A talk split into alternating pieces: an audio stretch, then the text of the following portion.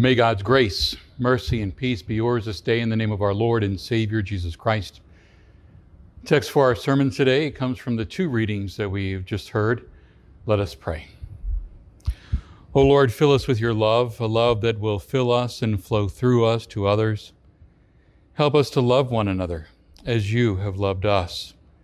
And as we gather, may the words of my mouth, may the meditations of our hearts be acceptable in your sight, O Lord, our Maker and our Redeemer.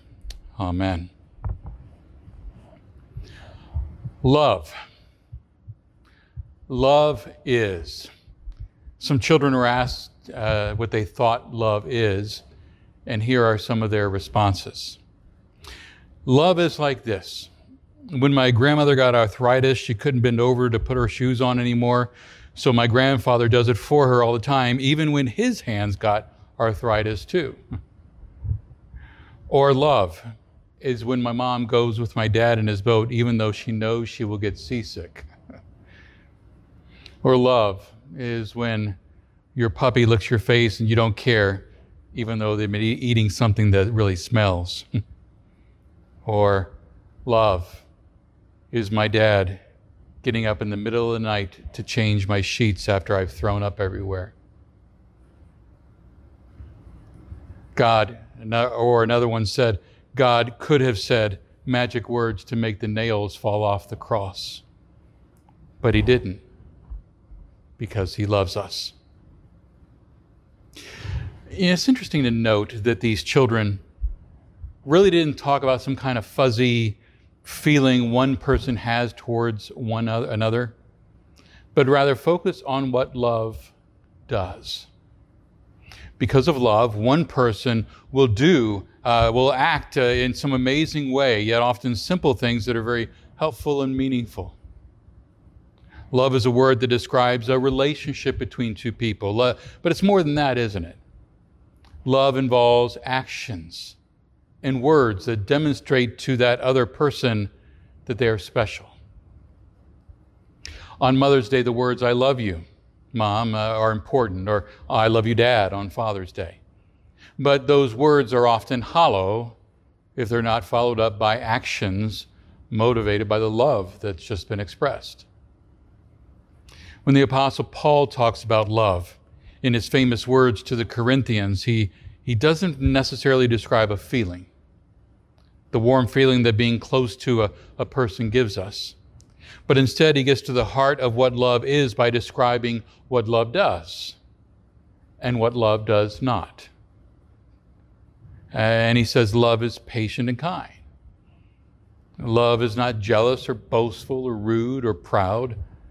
Love does not demand its own way. Love is not irritable. It, it keeps no record of wrongs when it's been wronged.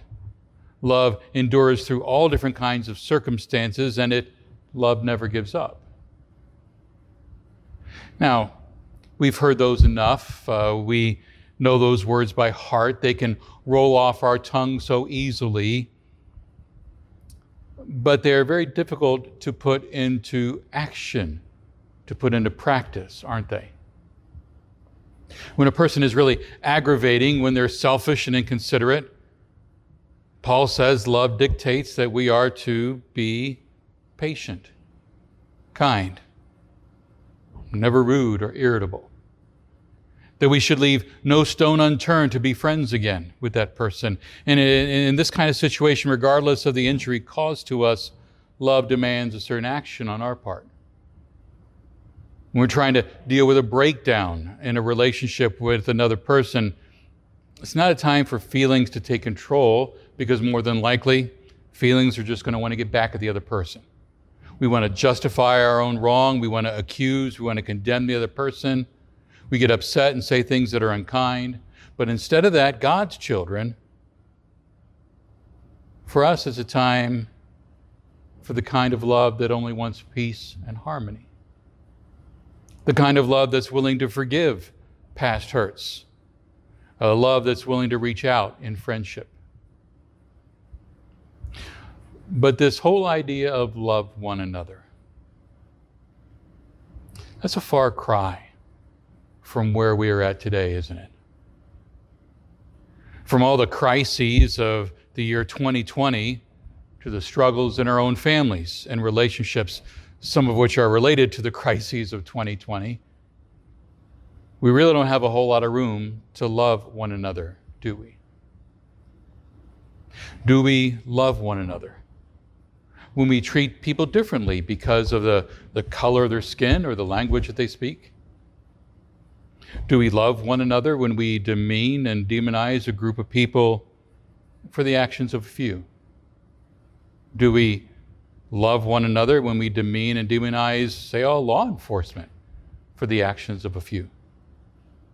Do we love one another when we look down on or ridicule someone else simply because they've got a different political view than ours? Do we love one another when we decide to rebuke someone because they think differently, say about the COVID virus, or gathering together, or the wearing of masks? Do we love one another? When we so easily talk to everyone else out in the world and in our, in our, in our sphere of, of influence, rather than to the person with whom we have a problem? Do we love one another when we refuse to listen to someone else simply because our mind is already made up? Do we love one another when we show no care for someone else because maybe they're on the other side of an issue than us? Do we love one another when we decide to cast aside a decade of friendship because no one really wants to admit that they're wrong or even want to listen to the other person? Now, before you, you start making a, a list of people who, who need to hear this message while you ignore it, or before you put me on your list, before you say, but Pastor, you don't know what they did, you don't know what they said, you don't know what they're like. No, I don't. But the scriptures really don't give us an out. John doesn't say, love one another just like they love you. He doesn't say, love one another if you really like them. He doesn't say, love one another if they see things your way. Now, it's, it's not easy to think about, is it? Uh, don't think of pointing to someone else who's erred without really looking in the mirror yourself. Because if you're really honest, you can probably see yourself in all of those examples. I know that I can. And I know that that grieves God. So this message is for you, and this message is for me. Love one another. John wrote in his first letter Dear friends, let us love one another because love comes from God. Whoever loves is a child of God and knows God. Whoever, whoever does not love does not know God, for God is love to those who hold the idea that sort of what goes around comes around, that kind of love is not very logical. Demonstrates maybe weakness in a person. But what the Bible says is so different to worldly thinking. Love controls our words, love controls our actions. This is the kind of love that John's referring to when he talked about the undeserved love that God has shown to us. In verse 10, he says, This is what love is. It is not that we have loved God, but that he loved us and sent his Son to be the means by which our sins are forgiven. You see, the Bible is quite clear. There's no doubt about God's patience with us. His love will always follow us no matter what, no matter how terrible we have been or how much we have ignored His love for us.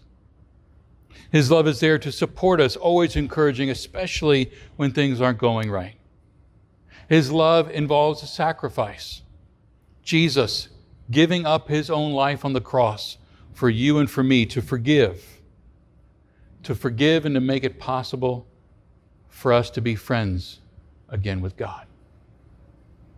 His love gives us hope that when our journey is finished here, that we have life in heaven and life in the presence of Jesus for all eternity.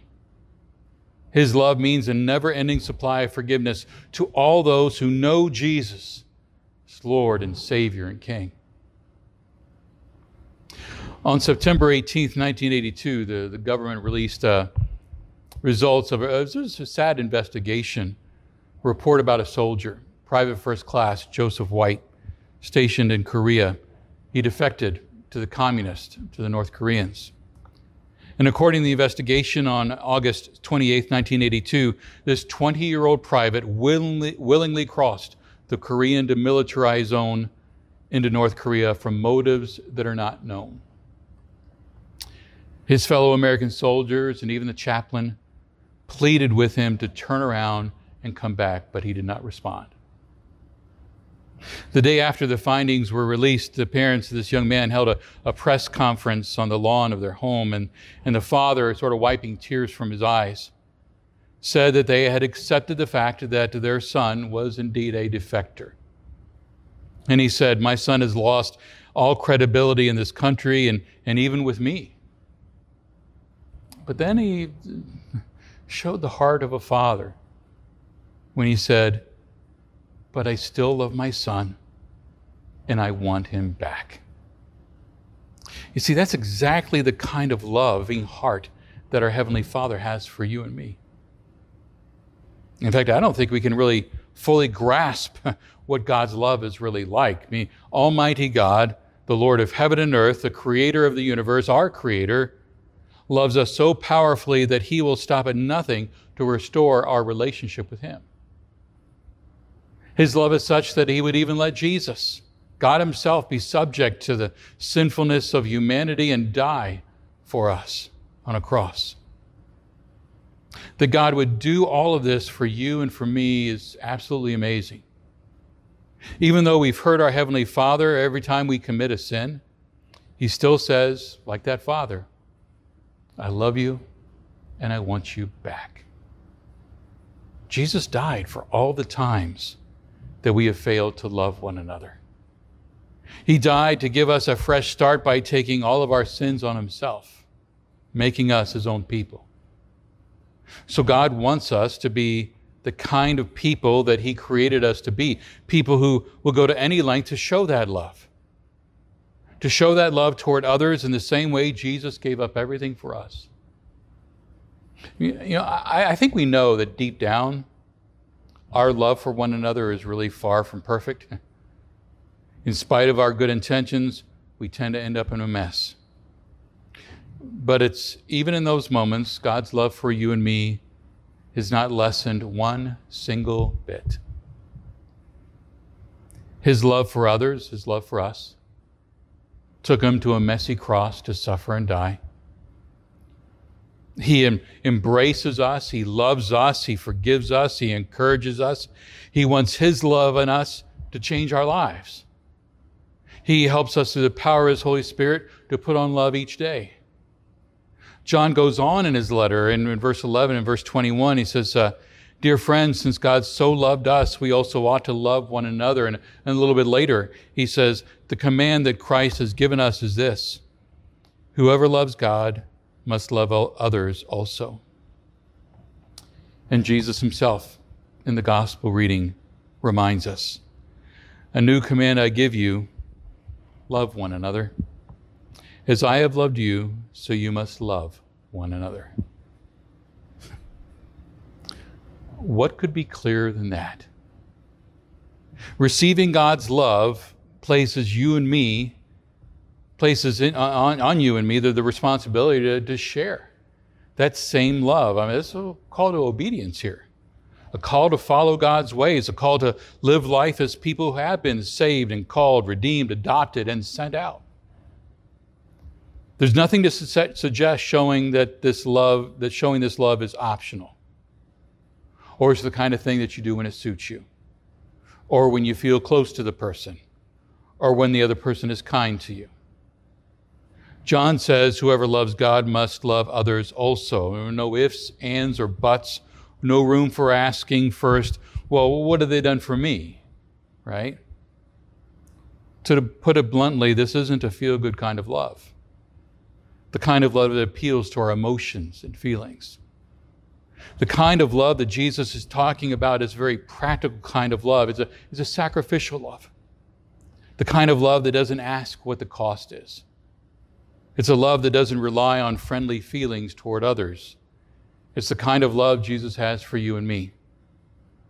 Nothing likable or friendly about those who nailed him to the cross, and yet he could still look at them with nothing but love and forgiveness, saying, Father, forgive them. They don't know what they're doing.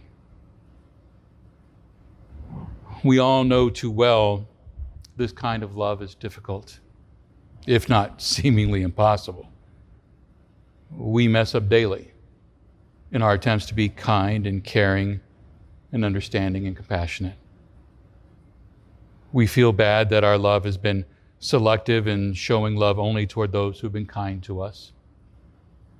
We feel bad that this God love, God kind of love, is, is thrown to the side when we need to make a, a point uh, if we disagree with someone else. Lack of love is somehow justified. We feel bad that there have been limits on just how much we will do for someone else. We realize that our love for one another is often a result of whether we like them or not. We care only for those who care for us. You know, social media is a it's a wonderful place for our sinful nature, isn't it? Shining the sins and missteps of others with abandon. And so we so easily step aside from Jesus' command to love one another. We feel bad that our love that has not been the controlling force that guides our relationships and the restoring of those relationships when they go off track. And what makes us feel even worse is when we hear Jesus say, Love one another as I have loved you. Well, if that mirror of God's word is making you sort of shift in your seat right now, that's the precise reason Jesus died on the cross to free you and to lead you to love one another. As we worship, we are reminded of that love. And so the, and, and that we are so to share that love. We begin our worship services how? In the name of the Father and of the Son and of the Holy Spirit. That same phrase used to announce your forgiveness by Jesus Christ, but it's also a reminder that when we were baptized, that, that nothing great, nothing was great in us. But it is solely the love, the, the, love of God there, reaching out to us through water and the Word to claim us as His own. Today we, we come to the Lord's table. At His table, He reminds us that, that even though we failed, that we're still His dearly loved children. And so we receive wonderful gifts. Our faith is strengthened our sins are forgiven. We're united with our brothers and sisters in Christ. We're loved by our Father, and He is present with us. We're washed in baptism. We're fed and nourished in the supper. We're blessed by the Lord's presence and worship. And He does all of this to you, for you, and in you so that you may love one another. Imagine what our world would be like if we lived a life like that. Even though we find it hard to love as He commanded, God doesn't give up on us. With the love of Jesus in our lives, we go out of this place today determined that, th- that this love, His love, in us and through us, will make a difference as we go out and love one another. We are His children. Let us love one another as he has loved us. Amen. And now, may the peace of God that transcends all understanding guard your hearts and your minds in Christ Jesus. Amen.